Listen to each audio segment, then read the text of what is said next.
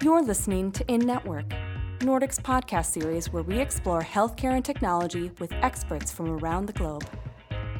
Hello, and welcome to Designing for Health. I'm Dr. Craig Joseph, Nordic's Chief Medical Officer. And I'm Dr. Jerome Pagani, Head of Thought Leadership for Nordic. We recently sat down to chat with Dr. Zafar Chaudry, the CIO and Chief Digital Officer at Seattle Children's Hospital. Zafar Chaudry is a physician with a background as diverse as they come. Since graduating from med school, he's been involved in technology and innovation.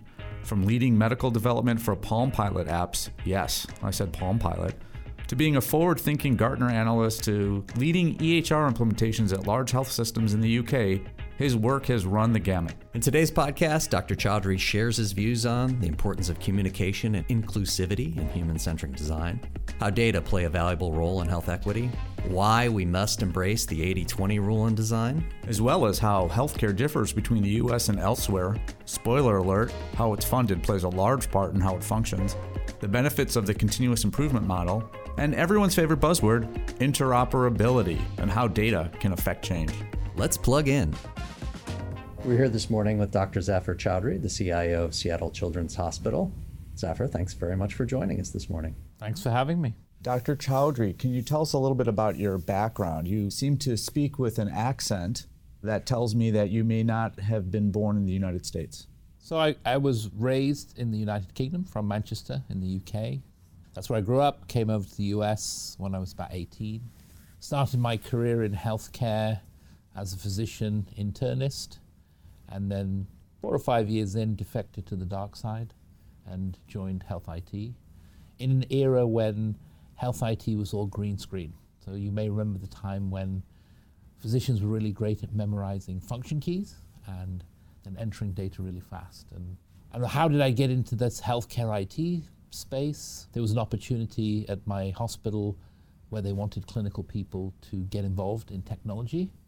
And I jumped at the chance to try something new. I have to say, I became a physician because it was culturally required of me to be a physician. My dad wanted me to be a physician or a dentist. I picked being a physician. But once I had the physician credentials, I don't think he really cared what I did after that. And so jumped into the healthcare IT space and then slowly and steadily didn't look back. And here I am, probably year 36 in health IT. So you were recruited as a practicing physician to help with an IT project at the hospital. Was that an electronic it medical was record? Meditech. Meditech. Yes, many years ago when it used to be all based on function keys, they were implementing Meditech. They wanted clinicians to learn about the implementation, what it meant, and I did learn a lot about that system at the time. You didn't spend a lot of time in the hospital after that. You moved on to other endeavors. What were some of those other endeavors? Yeah, so my journey took me out of the hospital space into the dot com space. And I did the dot com before it went dot bomb. My career has taken me to multiple parts of the world. So as I was working in Chicago, I actually went back home to the UK. I went back, my father had a heart attack, and I went back to take over the family business we were in the manufacturing business of cooking oils. And I took over that business because I grew up in that business. And I sold that business to Kraft Food very successfully. And I was going to come back to the United States, and my mother said to me, Why don't you work in the National Health Service? They might be able to use some of your skills. And I was like, I don't think I want to do that. And she said, Well, why don't you just apply to one place and see what happens? So I did. I applied to Liverpool Women's Hospital to be their CIO. Interviewing processes in the National Health Service are different than here. They first put you through a barrage of psychometric testing. You sit with a psychologist, and then you actually have an interview. I didn't think I would pass the psychology review. I'm a bit mad if people know me. And I thought, well, this is great because I'm not going to pass that stage, but I did pass that stage. Maybe they were looking for a crazy person. And I tried very hard not to get the job, but when I got home, they called me and said, You got the job. And I guess I lost that bet with my mother, so I stayed in the National Health Service. And Liverpool Women's was the largest women's hospital in Europe. Didn't have a lot of technology. So it was, a fun journey. We then turned that into a shared service between Liverpool Women's and the Children's Hospital in Liverpool, which is also the largest in Europe, and I became the CIO for both. It was a sort of service being provided for both, two separate entities, but one single IT service with cost models for both. And that was the first of type. We did a lot of cloud back then, it's 2007 or 8. In that journey of working for those organizations, I was approached by an organization called Gartner. And they said, hey, you know, we provide advice around the world, and we would like to get you involved in our global healthcare practice. And you'll get to see the world and you'll see new things and new health systems. And they had lots of clients. And I thought this might be worth jumping to the other side, maybe an even darker side. and so I did. I jumped in and worked for them for about four years, and they sent me all over the world. Probably did about seven, eight hundred thousand miles on a plane in four years, all the way up to Australia, Singapore, the Nordics, US, etc. And got heavily involved in their sort of EMR work around Epic and did a lot of good projects in an advisory consultative capacity. Whilst working at Gartner, I got a call from Cambridge University Hospitals and they said, hey, we've just started implementing Epic in the UK, we're the first. As part of that, we've outsourced our IT services to HP, and I think we might be in some trouble. And would you like to have a conversation? I'm like, yeah, I'm Gartner. I'd like to have a conversation. That's what we do, provide advice. So I showed up to say, hey, we are ready to provide advice. And they were like, yeah, we, we don't want to buy advice. Can we just buy you? Would you like to just come and work for us? and I thought, oh, does that mean you have a problem to fix? Yes, we do. So I thought this might be a good idea. It's a, it's a great hospital, it's large, it's got a good international reputation clinically in terms of outcomes, patient care. And what I'd also learned in being in the advisory capacity is you never really got to complete anything because you'd provide advice to people and then people would either take your advice or not take your advice. And I felt like I needed to have my finger on the pulse. So I said, this is a good opportunity to get back into the CIO space. So I became their CIO.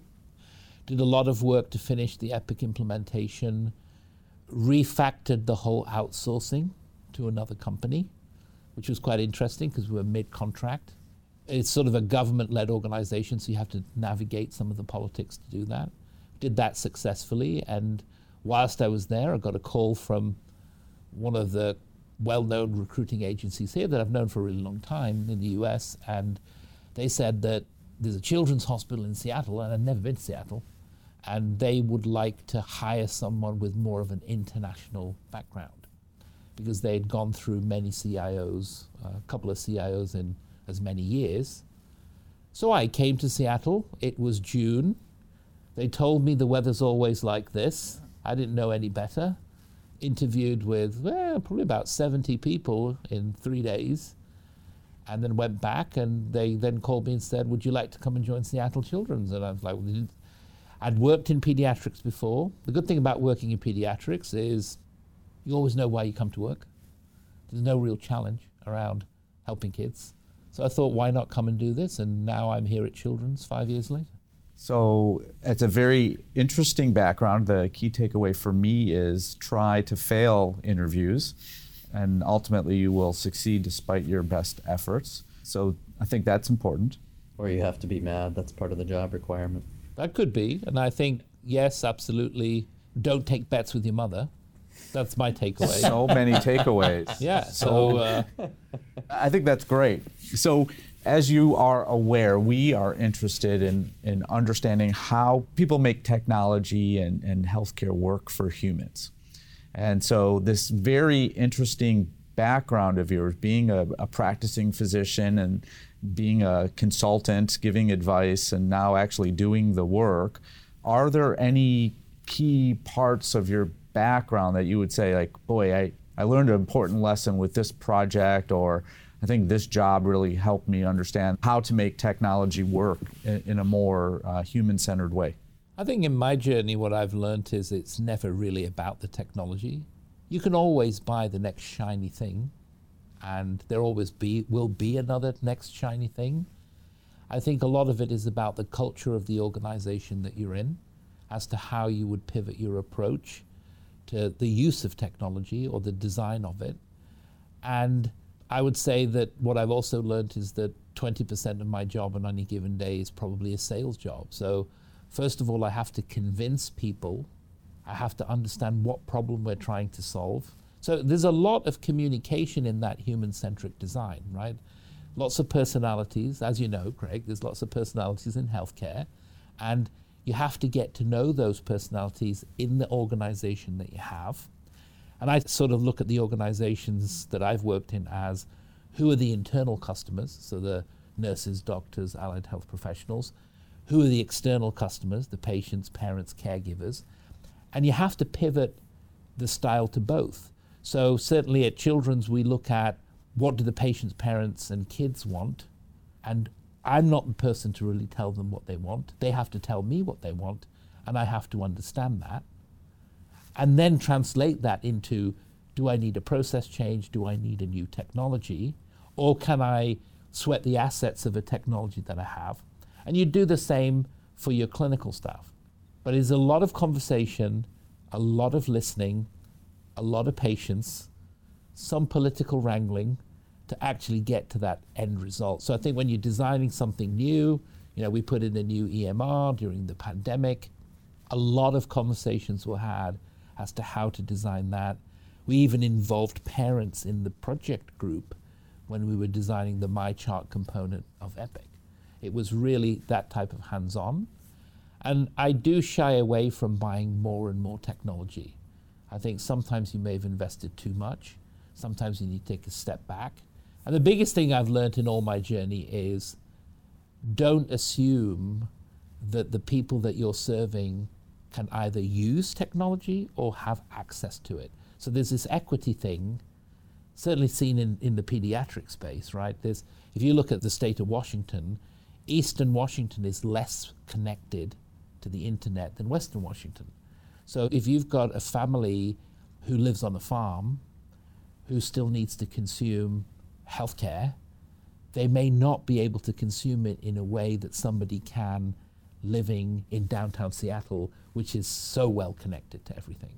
A couple of things that I'm hearing as kind of takeaways from that is that you start with the people on both the delivery side and the receiving side of healthcare and being in, as inclusive as possible right Absolutely. from the start.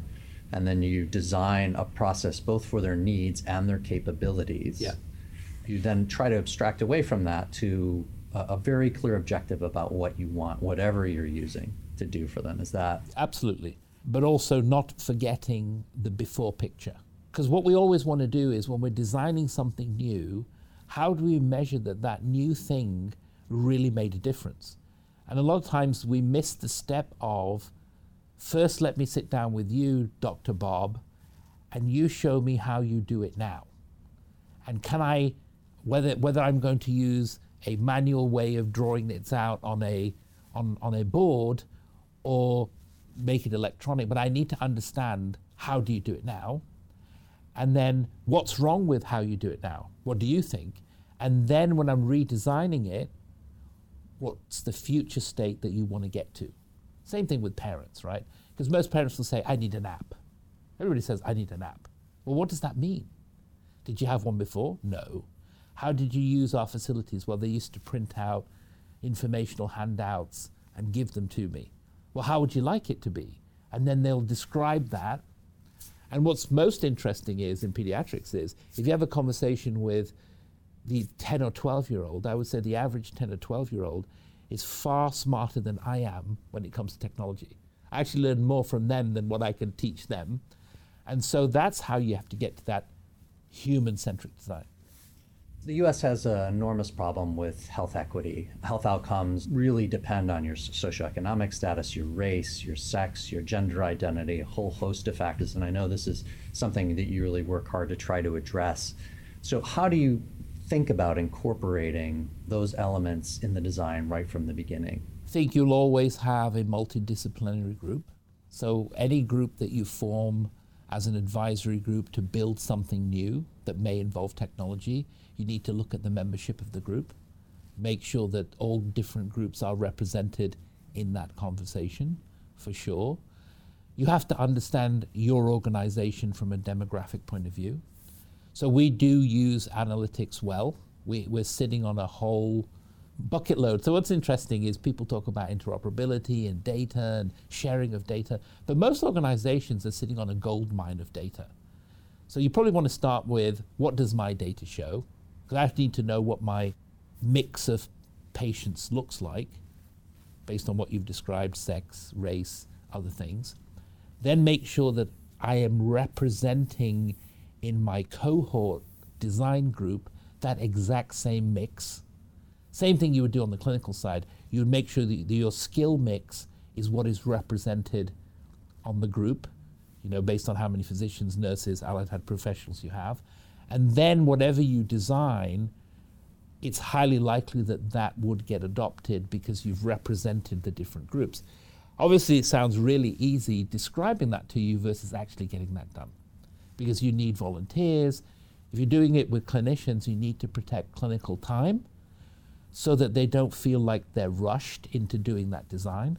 So if I come to you and say, Dr. Bob, I need to spend an hour a week on this panel helping me build something, I need to make sure that he or she isn't concerned about what's going to happen with their clinical practice for that hour. Are they covered? Is their workload now going to increase because Zafar said, oh, I need an hour or two of your time? So we certainly need to make sure of that. On the patient side of it, it it's somewhat easier because there are always keen patients willing to help a health system improve because it's going to improve their experience in that health system. So, one of the principles that we know is very important is to listen to your experts because they're the experts. On the care delivery side, your physicians, your nurses, your other clinical care staff are really an expert in healthcare and healthcare delivery but patients are experts in their own journey and what it's like to be them and their disease state. And sometimes those things are at a tension point or, or there's a little bit of a clash. How do you resolve or prioritize? And I'm sure there's not a cookbook answer, but how do you think about when there are uh, potential conflicts? When designing anything new, I don't think you're ever going to get 100%. I believe in the 80 20 rule. If we get 80% of the way there or 80% of agreement, then it's good enough to try something new. And that's pretty much worked for me throughout my career. I think the future role, the evolving role of the CIO, the Chief Digital Officer, is focused on being the broker between the translator of said things, right? So I have to explain in simple terms to some of the smartest people in the world, right? Even if you're a neurosurgeon and you can work on a brain and you can save someone's life under a microscope doing that kind of fine work, doesn't mean you always understand the complexities or the simplicities of technology. So I have to explain what the art of the possible is. Because many times people will believe it can do something. And we are all victims of marketing so we buy something because we saw it on TV, it's a piece of technology, and it absolutely will, it's the best thing since sliced bread when it really isn't. And a lot of people believe that. So I have to be the broker in the middle to explain to the parent group and the patient group this is as far as we can push or do based on what you're asking. Same thing on the clinical side, right? Not everything can be achieved through technology sometimes it's a hard conversation to sell someone, well, actually, now that we've looked at what you're doing and where you want to get to, you can keep the tools you have, and maybe you just need to change that processes, right? If you want to see a patient on the same day, do their labs, do their radiology, and tell them the outcome, you can do that on the same day if you build your clinic portfolio that way. Or not, you may choose not to do that on the same day.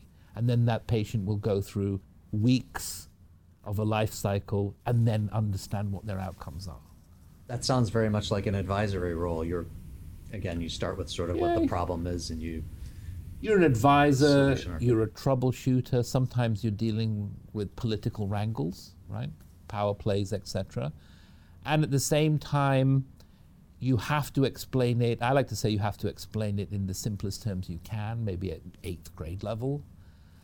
Or you can be the polar opposite. You can be a highly technical CIO who bamboozles people with super difficult technical terms when we all know that some things aren't really that complicated.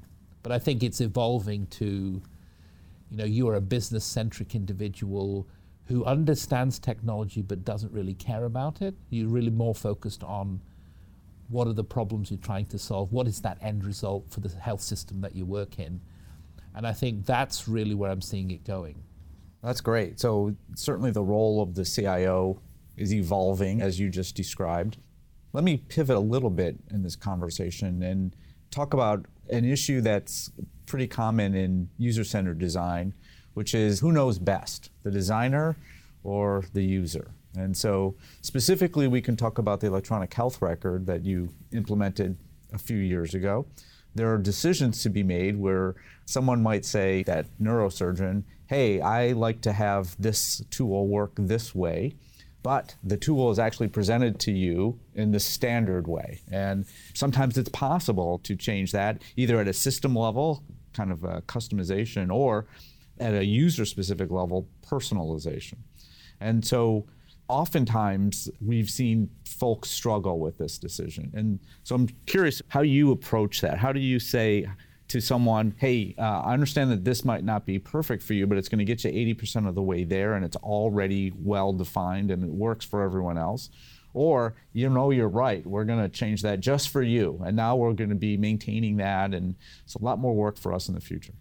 I think standardization of any tools you have does make sense.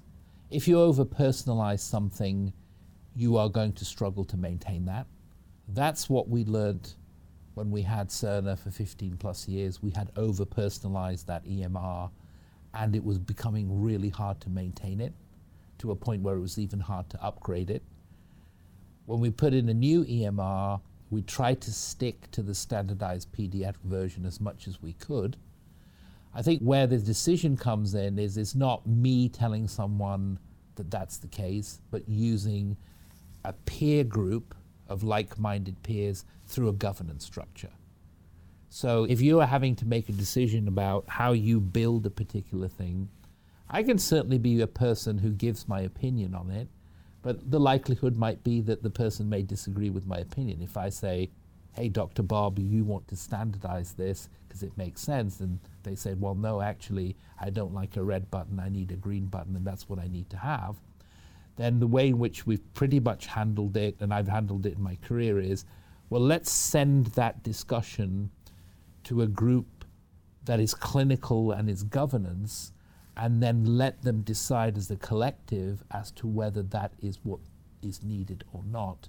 And it still comes down to that 80 20 rule, right? So you can debate the color of the button or how you personalized a particular tool and if 80% still agree that it must be a green versus a blue button, then the technologist's job is to see if that can be done in a way that won't break the system and won't make it overly onerous to support. And I have to work with the vendor to make sure that that's validated because that's the advice they would need from me in the group. And if they decide, no, we won't customize, then I'm still having that 80% of people supporting that. And of course, you'll still have 20% of folks who are disgruntled in your organization, right? And you get that, right? Because you walk around and somebody will say in a specialty, I was expecting this and I didn't get it. And then my job becomes, did you know how we made the decision? Because not everybody does, right? Big organizations don't always filter communication number one failure in a big health system is what? Communication. So then I become the person who talks about, possibly sells, why that decision was made. It's interesting you say that. Often I've run across someone who was upset at the beginning when we were talking about decisions, and then when I see them after they've been using it for a, few months and ask them, they don't recall that conversation at all. And so sometimes it's to me much like when I pick up my phone and my favorite app has been updated and it doesn't work the way it used to work and I'm very upset about it. And then two weeks later, I have no idea how it used to work and just because I've relearned all that muscle memory. Thinking about your background, Could you talk about how the US health system differs from some of your international experience with respect to making healthcare work for patients and for clinicians? Are, are there differences in attitudes? Are there differences in personality and how much is it still 20% that are upset or is it higher or lower in the UK? Yeah, so what I've sort of seen in my journey is that healthcare in the way in which it's practiced clinically doesn't matter whether you're in the UK or Australia or in Singapore, is pretty much the same, right? Diabetes is diabetes is diabetes. The medications from a generic point of view are the same. Trade names may be different. The big difference is how healthcare is funded which then drives the thinking. So, for example, if you're in the UK, it's predominantly a government funded health system. Everybody gets free healthcare through a, taxation, through a taxation based system. And the physicians are salaried. And their job is to get through the volume of patients because their salary is not going to change either way. They have to get through the volume of patients, which then drives a different way of solving a problem socially funded health systems typically are always in crisis mode. They're always oversubscribed. When I was at Cambridge, 1,200 beds, we were always 10% over every single day, day in, day out. And people would come to work every day absolutely knowing that that was the case. There would be people in corridors, the emergency room would be full. But the approach to it was well, people aren't going to pay us either way. We have to get the throughput through the system. Obviously, everybody's taken an oath they have to treat those patients. So, what people would then decide is so, what things can we change? People would huddle a lot more to say, what can we change today that will increase that throughput and make beds available? So, we decided that if we could discharge all of the patients that were going to be discharged that day by 11 a.m., then we could turn the beds faster and get the people on gurneys in the corridor into those beds. And every day the focus was that. There was never a focus on, oh my God, we're full. It was more of, this is just how it is. So we have to improve that process. And absolutely, if you get the patient out by 11 a.m., you do get beds faster and therefore less pressure through the network. I'm hearing the importance of an optimization and continuous improvement mindset. And yeah, absolutely. Are there are there lessons the U.S. can learn without changing the way we pay for care? Are there lessons we can learn from how to adapt that here? So I think the continuous improvement model exists here in the U.S. Right? We at Children's use continuous improvement. The pressures are different, though right? So we at Children's have a certain percentage of government pay versus commercial pay. How we reimburse our doctors is different. So the level of urgency, crises changes. Now, in the pandemic, every health system sort of saw that hit the fan, right? Whether it doesn't matter whether you're in the UK or Canada or the US. But what was interesting was, you may have noticed, that the way things were troubleshooted in the US healthcare system through the pandemic was very different, right? Because there was a crisis on a daily basis and they had to get through seeing patients, things were thought differently. So I think you can think differently. Isn't there a saying that says everybody loves a good crisis? So I think that that actually does drive a different way of continuous improvement than what you would get on a day to day basis. And if you are a strong health system who sees a particular group of patients, never sees that crisis, you work in one particular way, and then the crisis hits you and you change that way of thinking. So I think there are some good examples of continuous improvement processes in US hospitals, and there are some very not so great examples of that as well. It also depends on what your physicians have dealt with in their own professional careers. And the example I'll give you is if you have a physician who has spent their entire life working in an African country with a lack of supplies, a lack of equipment, a lack of electricity, all the core basics, and they're in a war zone, so they're dealing with gunshots and all the huge trauma stuff. They are really well trained to deal with any form of whatever you throw at them. So when they come here, they practice here. They're most comfortable in inner city emergency room departments, no problem, we can take care of that.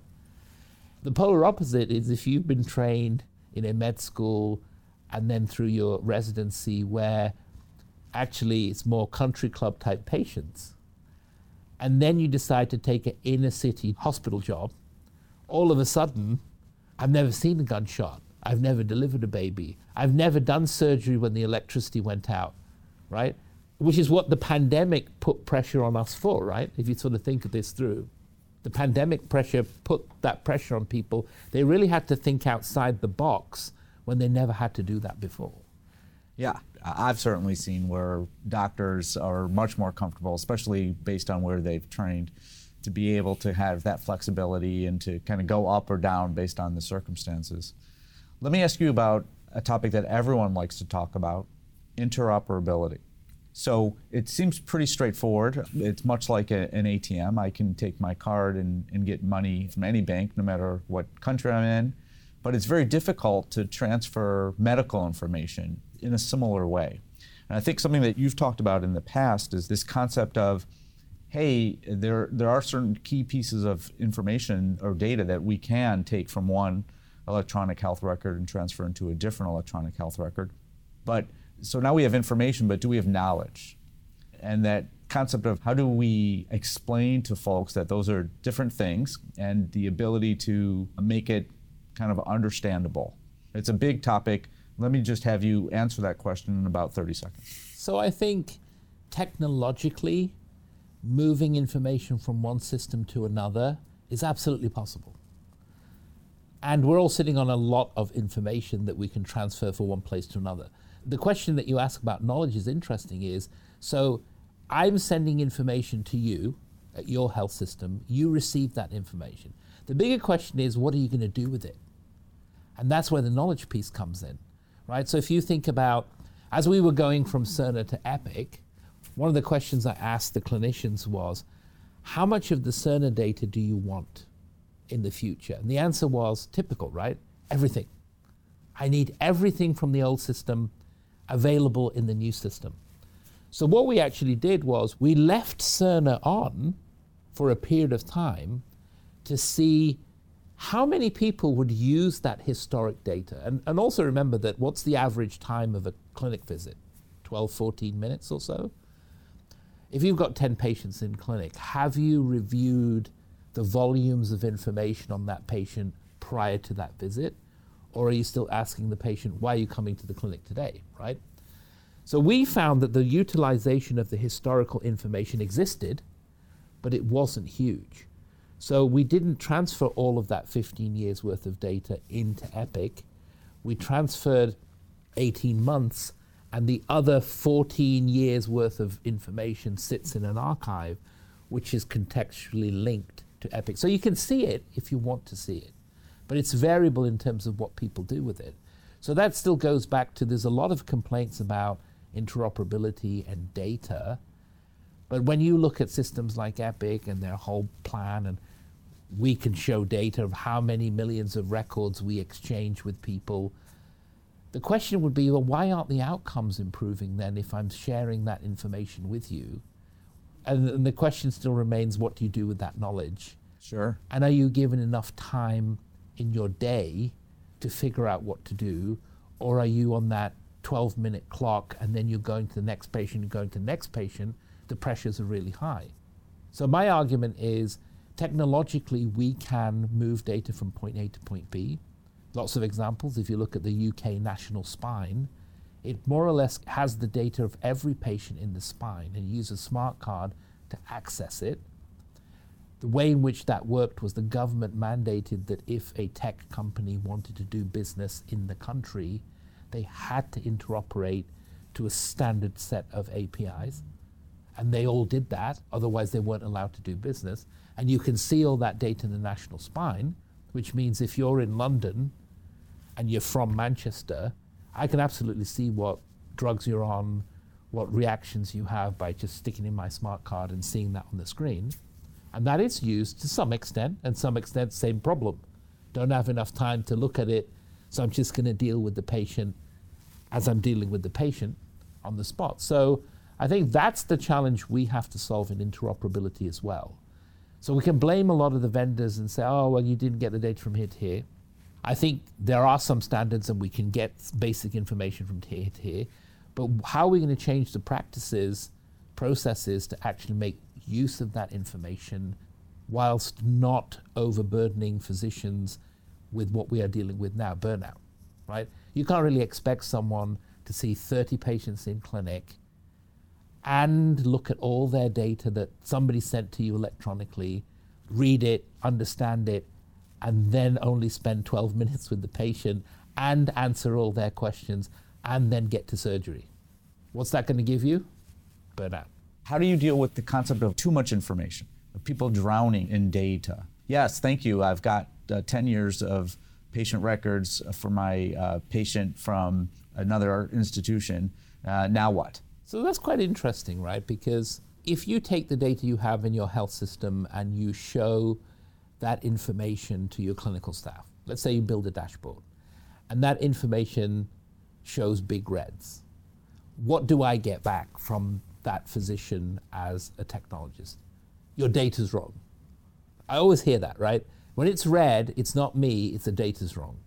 So, what I've learned in my journey is the best way to utilize the data you have in your health system is to have people who can partner with the clinical staff to explain to them what that data really means without you shooting the data to say the data is wrong. So we do, and, and many health systems have data analysts, but they're not really analysts. They're just reporting and what we need to evolve to is someone who understands the data well enough to sit down with me or sit down with Dr. Bob and say, it's red because this is what it means. And then what Dr. Bob can do is actually effect change which they can see in real time. And I'll give you an example of that. We did that with our data. We provided self service access to data in real time and it was applied by some of our surgeons to surgery, tonsillectomy, in sort of the inpatient outpatient space. And what we wanted to do was eliminate the use of opioids in that type of surgery. But they didn't know what was going on with the patients till they were able to look at their data. Then we had analysts sit with them to explain the data. They then looked at the data, the trends for their particular practices, and then decided to s- mirror if they were to change this, what would happen? If they were to use a new pain medication cocktail that wasn't opioid based, would that make a difference? And over time, we got to opioid free tonsillectomy surgery at Seattle Children's. Using that data, helping them understand it. And the physicians were doing the self service once we trained them. And they are the same ones that can tell you the entire story which was published. So that's what I think needs to happen. Yeah, I think uh, understanding the the data, not just being a, a, data architect, that's very important, but and also pointing out to to folks, uh, your data maybe doesn't look good because you're not putting the information where we're looking, and so sometimes that happens. I'm, I'm putting it into the EHR, but no one's seeing it. It's sort of that rubbish in, rubbish out, or as they say here, garbage in, garbage out model. Yeah, thank you for translating because I didn't understand what you were saying earlier. So, Zafar, we've been talking a lot about how to make healthcare work for humans, but we want to change gears for a second and just talk about what are three things outside of healthcare that are so well designed that they bring you joy? Wow, that's a really tough question. I would say that certainly some retail aspects are very well designed. So, as we've moved from physical box stores to the online experience to the, I guess, what people call the Amazon effect. I think that that is really well designed.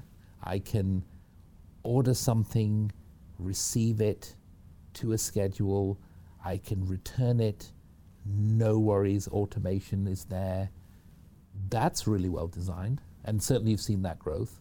I think when you look at industries like airlines, for instance, their technology stack. So I'm not going to get into all the other horrifics that people have with airlines, but their technology stack pretty much has been solid, right?